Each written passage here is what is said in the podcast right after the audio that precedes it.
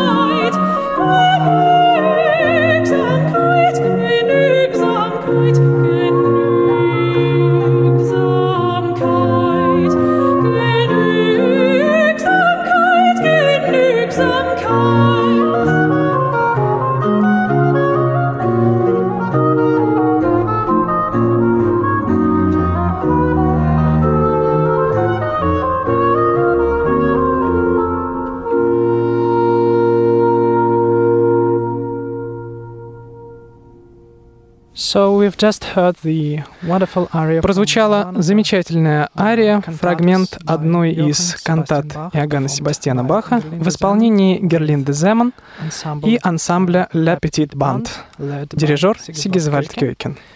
Но эта запись была сделана не так давно, примерно пять лет назад. Однако интересно, как все начиналось. Uh, Можете рассказать немного о себе, о своей семье, о том, как вы стали музыкантом, о людях, у которых вы учились, и о местах, где вам довелось учиться?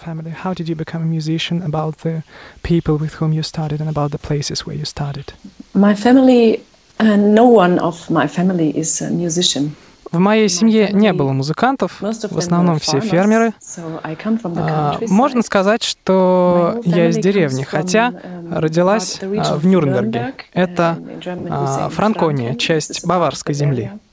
Нюрнберг довольно известный город. Um, Наверное, вы знаете. Um, Там я и выросла. Конечно же, я ходил в школу для слепых, и там уделялось очень большое внимание музыке. А, пожалуй, там все и началось, хотя мысленно, оглядываясь назад, я понимаю, что музыка в моей жизни была всегда. Может быть, я была рождена с музыкой, может, принесла ее из другой жизни, не знаю. Но сколько себя помню, музыка всегда была со мной. Еще совсем ребенком я могла спеть любую мелодию, услышанную где-нибудь по радио. I jumped there and, and took every piano and every guitar or every violin or whatever there was there. I, I tried. Я хваталась буквально за любой инструмент, фортепиано, гитара, скрипку, за все что угодно, все, что звучало или шумело. And So in school I visited every class. Я посещала все музыкальные занятия, у нас там было несколько хоров. А потом я начала заниматься фортепиано, но этого мне пришлось ждать довольно долго. Помню, когда мне было лет пять, я сказала маме, «Мам, я очень хочу заниматься фортепиано». Но у нас там был один незрячий организм, пианист, и он сказал, нет, подождите, а, пока она сможет читать по Брайлю, иначе она никогда не выучит нот и будет учить все на слух. Так что мне пришлось ждать, пока мне исполнилось 10. И это было очень сложно. Я ведь уже точно знала, что хочу играть на фортепиано. Но нет, пришлось подождать. Мне сказали, что нотная система Брайля очень сложна, а, поэтому сначала научись читать как следует, и мы с вами знаем, что это правда, и ноты невозможно выучить, когда тебе 5 или 6, нужно быть старше. Uh, Значит, можно сказать, что вы начали свое профессиональное музыкальное образование, когда вам исполнилось 10. Профессиональное? Профессиональное в смысле с нотами и так далее. Yeah, okay, let's say that. Ну, скажем um, так.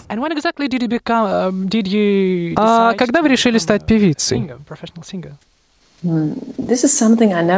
Uh, ну, этим я заниматься вообще не собиралась. У меня довольно странная история. Uh, а, вначале я хотела быть учителем музыки, потому что очень любила свою учительницу.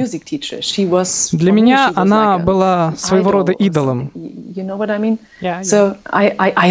Я очень любила ее. Для меня она была как фея. Ваша учительница по фортепиано? Да, но и по остальным предметам тоже. Потом оказалось, что она просто ненавидела детей. Однако она была красива, очень красива. Говорю же, для меня она была феей. Я хотела быть, как она, играть, как она, петь, как она. Она была магнитом. Ей самой это не нравилось, но она продолжала быть такой.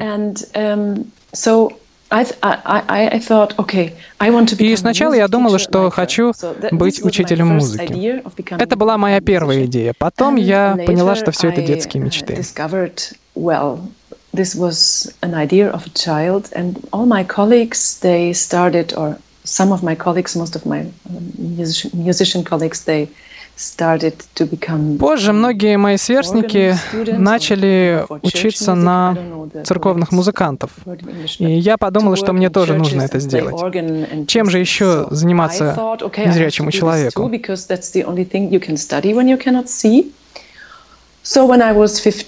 Uh, в 15 лет я начала играть на органе и учить церковную службу. В церковь я никогда не ходила, поэтому пришлось учить все с нуля. Я занималась этим два года, потом поняла, что не хочу работать в церкви, к тому же э, я все еще занималась фортепиано, и это отнимало много времени. Uh, Таким образом, единственное, что мне оставалось, это стать учителем фортепиано. Я закончила школу, поступила в своего рода академию, где готовят к экзаменам в консерваторию that you really get your exams to, to step into conservatory. So this is a kind of academy. У нас в Германии это так устроено. So I, I, I did this. После этого я успешно поступила в Мюнхенскую консерваторию, причем на две специальности, на фортепиано и на вокал. А, в голове у меня прочно засела мысль, что я хочу получить непременно две специальности. Наверное, я даже смогла бы, но в консерватории не были в этом уверены, поэтому мне пришлось выбирать. Родственники говорили мне, ну что ты будешь делать, если станешь певицей? Учись на фортепиано, будешь преподавать в школе, хотя бы работа будет нормальная just do piano and then you can work at a school and you can have a nice job. And then I slowly my, in my mind there came up, okay, I'm finished. Постепенно в моей голове стало проясняться. Ну, хорошо. В 22 я закончу консерваторию и пойду преподавать в школу. А потом что?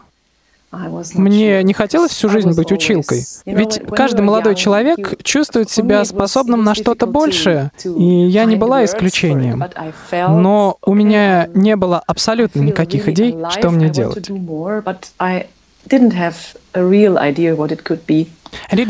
А никогда не хотелось стать концертирующей пианисткой? Нет, мне было интереснее аккомпанировать певцам. Но очень быстро я поняла, что для этого все-таки нужно читать с листа, потому что приходится играть очень много разной литературы.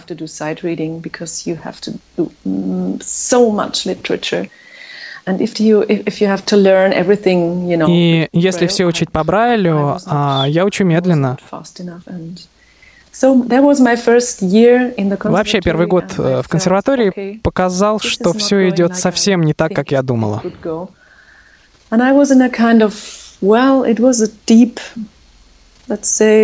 Состояние было такое, как будто проваливаешься в глубокую пропасть. Понимаешь, когда я была в академии или в школе для слепых, я всегда была одной из лучших, и все мне было легко.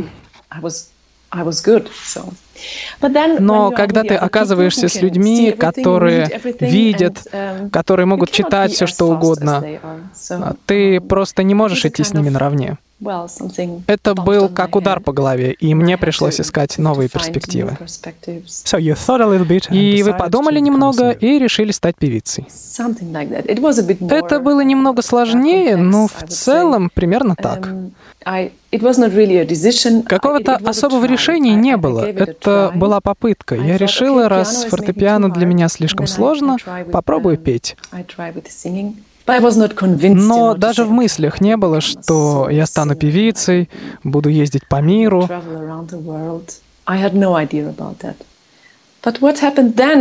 Однако так случилось, что с 1991 года именно это и началось. Один мой друг как-то сказал мне, у нас тут есть ансамбль старинной музыки. В Мюнхене тогда все это только начиналось.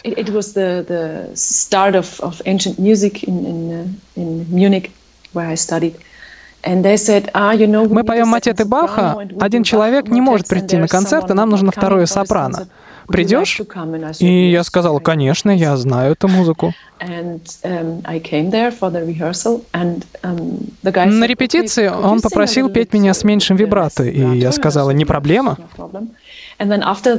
После репетиции меня спросили, можешь ты приходить к нам чаще? И я сказала, конечно.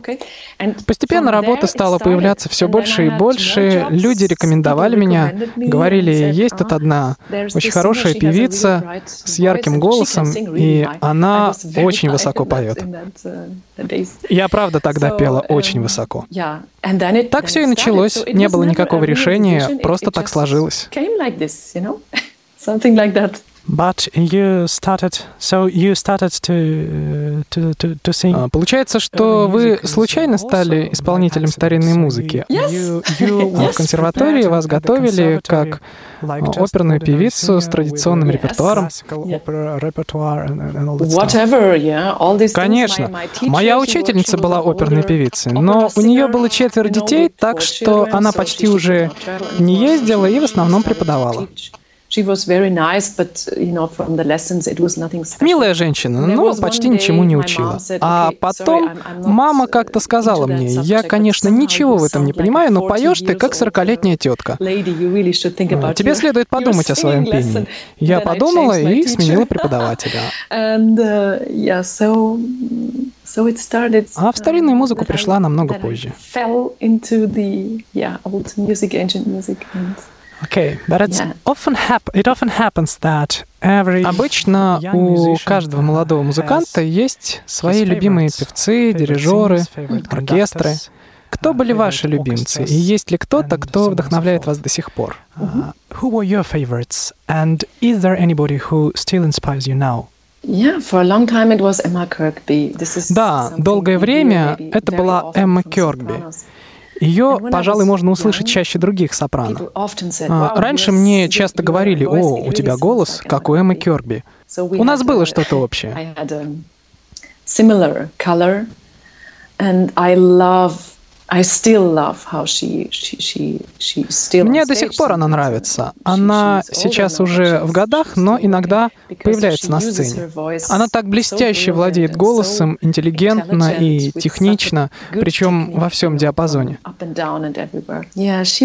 Она была моим абсолютным фаворитом, когда я начала всем этим заниматься. discover this music. She was one of my absolute favorites, I think. So you liked Emma Kirby, but Получается, что вам нравилась Эмма Керби, но сами вы какое-то время пели еще более новый репертуар. New, new repertoire, yeah? Me? Кто, я? Да, вы. Только в консерватории, потому что потом, в 90-е, в Мюнхене, все это началось, и началось очень быстро. Везде были концерты. Тогда это было просто. Если ты однажды вышел на эту сцену, то мог петь везде. И я пела везде. You could sing everywhere, and I was everywhere. yeah. But so, at the conservatory you didn't plan То есть to, to в консерватории о старинной музыке и речи не шло.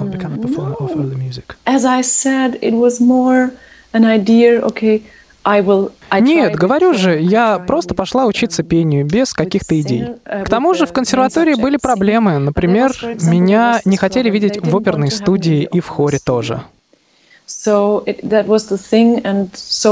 Так что я была аутсайдером. Но любопытно, что я играла и в экспериментальном театре, и в опере тоже, но все это вне консерватории. and I did also opera, but it was all outside of the conservatory. It, it was with the off scene, you know, of um, Munich. There was a big theater uh, scene В Мюнхене есть экспериментальный театр, и я много там играла. Но это было не в оперной студии. Потому что главный режиссер сказал, даже представить себе не могу, что с ней делать.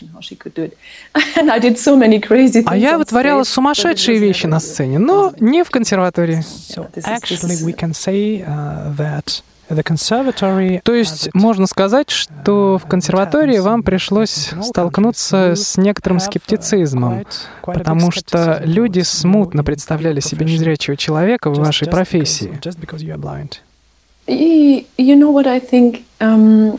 Я не думаю, что все вокруг были такие плохие, а я такая несчастная.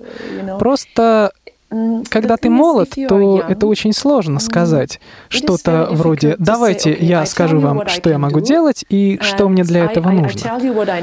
К тому же, когда мне было 19-20 лет, мне самой еще нужно было это понять. And in that times there was no, I, I didn't have a computer or something. So Тогда ведь даже компьютеров не было, и доступ к информации был сложнее. Были только проекторы, на которых преподаватели показывали слайды во время лекций.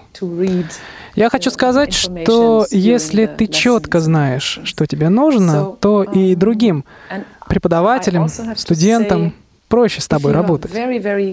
clear, yeah, if you are really clear what you want, then I think it's it's also easier for the people around you, teachers, students, whatever, to react.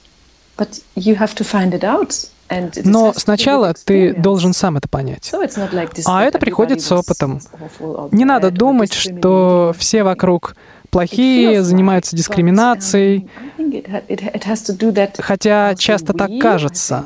Просто в такие моменты у нас самих, я имею в виду у незрячих людей, нет достаточного опыта. Нужен опыт, чтобы можно было сказать, посмотрите, я могу делать то-то и то-то, или можно я спрошу у вас то, а в ответ предоставлю вам это, потому что у меня, например, хорошая память, и я могу сделать то, что вам нужно иначе. Понимаешь, о чем я говорю? Да. Yeah, yeah, yeah. Oh, okay. Ну, вот и хорошо. So now you have, so now you are demanded singer which, uh, who has uh, Итак, сейчас вы востребованная певица, на счету которой большое количество концертов и записей с известными оркестрами и ансамблями. А какой концерт или запись вы могли бы назвать началом вашей мировой карьеры? Когда люди не только в Германии, но и во всем мире стали говорить о вас uh, start to, to talk about you and all that stuff? Я много думала об этом, и мне очень сложно ответить на этот вопрос. Потому что время идет, я занимаюсь этим уже больше 20 лет.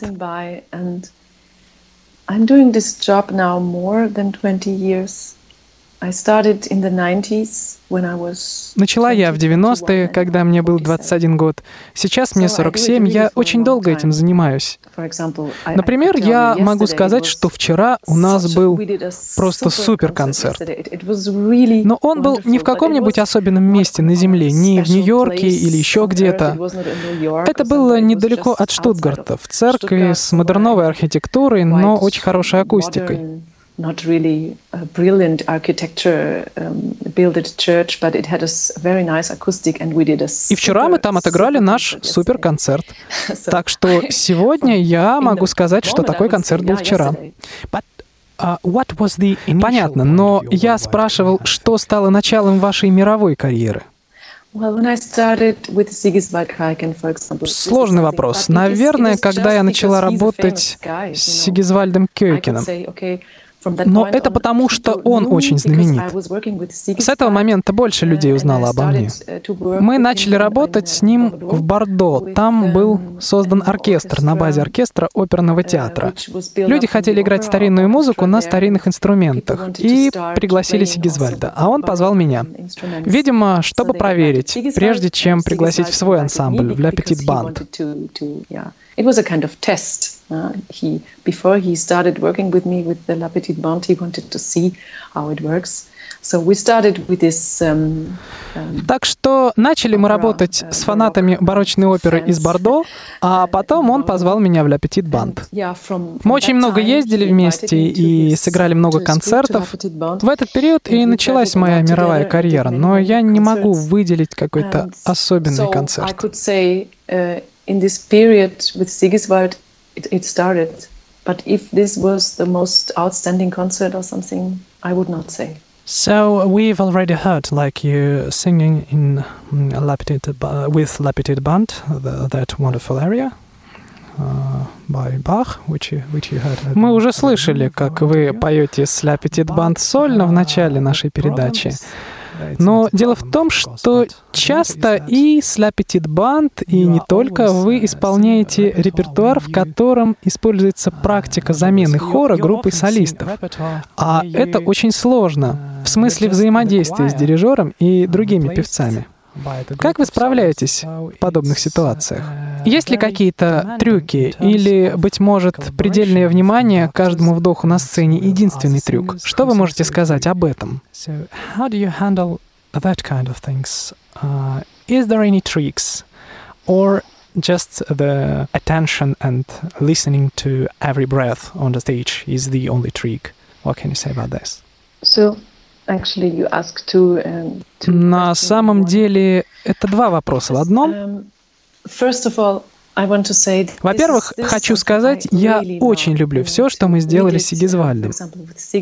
Мы записали «Страсти по Иоанну», «Страсти по Матфею», «Мессу си минор». Я принимала участие в проекте записи кантат Баха. И все это мы делали по одному человеку на партию. Не знаю, как это по-английски. В общем, одно сопрано, один альт, один тенор, один бас. One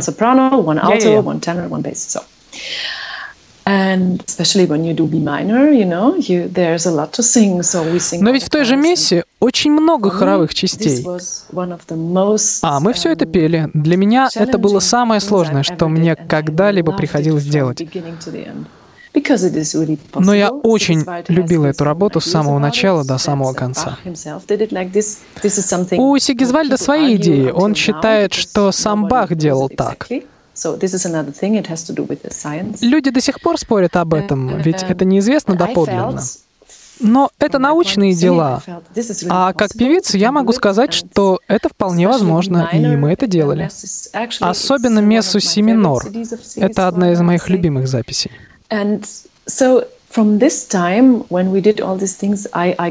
В это время я приобрела огромный опыт ансамблевого пения высшей пробы um, ensemble singing on a very high standard.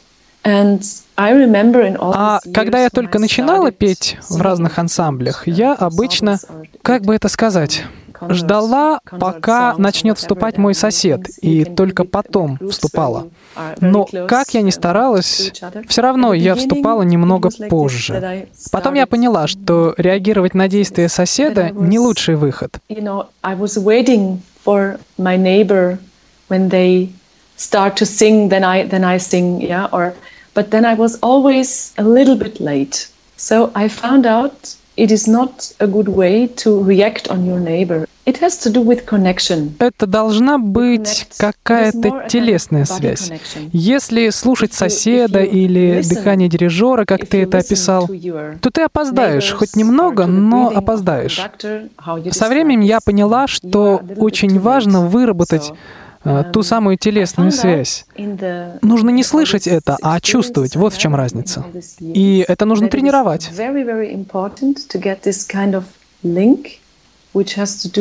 with a body connection. So you have to, you don't have to hear it, you have to feel it. This is the difference.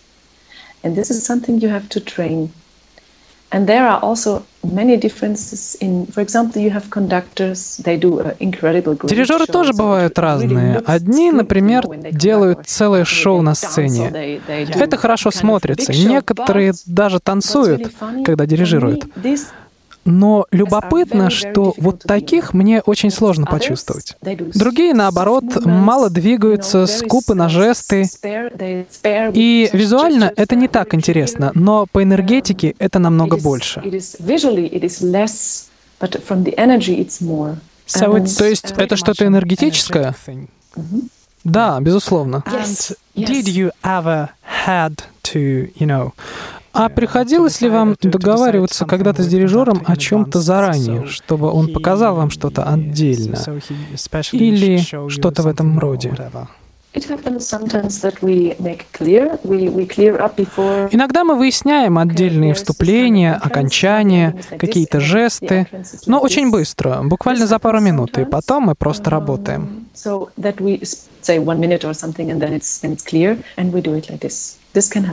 So Я думаю, что раз весь этот баховский проект имеет в вашей жизни такое большое значение, есть смысл послушать что-нибудь еще. Don't you mind? Yes, please. Да, пожалуй. Hosanna, Hosanna.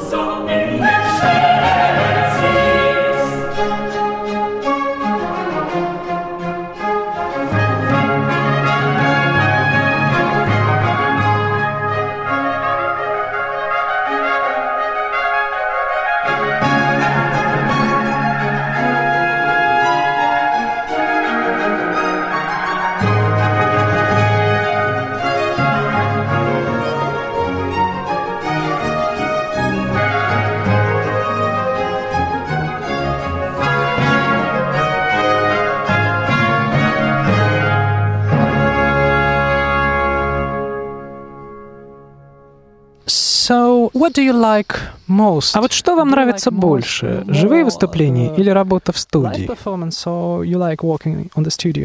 Um, я люблю работать в студии, но там мы не часто бываем. Иногда я работаю с одним ансамблем средневековой музыки, но эти ребята пришли из поп-музыки. Вот с ними мы работаем в студии. Я люблю студийную атмосферу, и иногда я делаю что-то для кино, так что я привыкла работать в студии. И мне это нравится.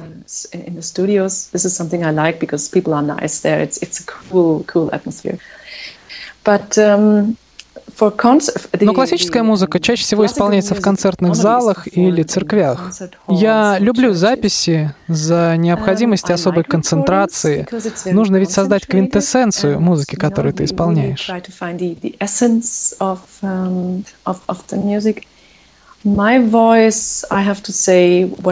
Однако за эти годы я обнаружила, что мой голос лучше звучит, когда записывается издалека и больше захватывается акустика зала. Когда микрофон находится прямо передо мной, в голосе слышно лишние звуки, которые мне не нравятся. Это, конечно, на мой вкус. Обычно такое бывает, когда люди слышат сами себя. people when they hear themselves or you know that that's that, that this can be strange А живые концерты — это совсем другое. Иногда они, конечно, тоже записываются или транслируются по радио или телевидению. А, когда знаешь, что есть тысячи невидимых ушей и глаз, которые смотрят на тебя и слушают, а, нервничаешь немного больше. Ну а мне нравится эта предельная концентрация, необходимость сделать все здесь и сейчас. Ну и, конечно, возможность получить удовольствие. Это мне необходимо. Я не люблю делать что-то, если не получаю от этого удовольствия.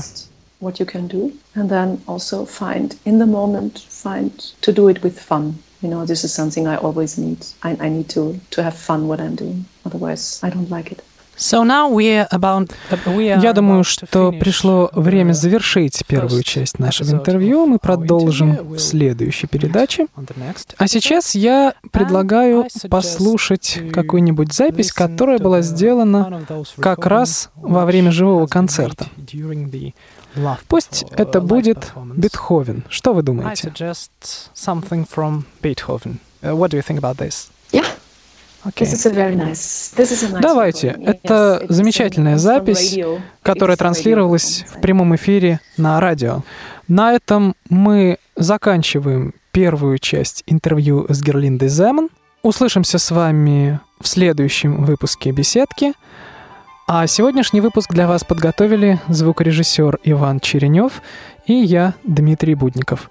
А сейчас, как и было обещано, прозвучит одна из песен Людвига ван Бетховена в исполнении Герлинды Земан и ансамбля «Окта плюс Ганновер».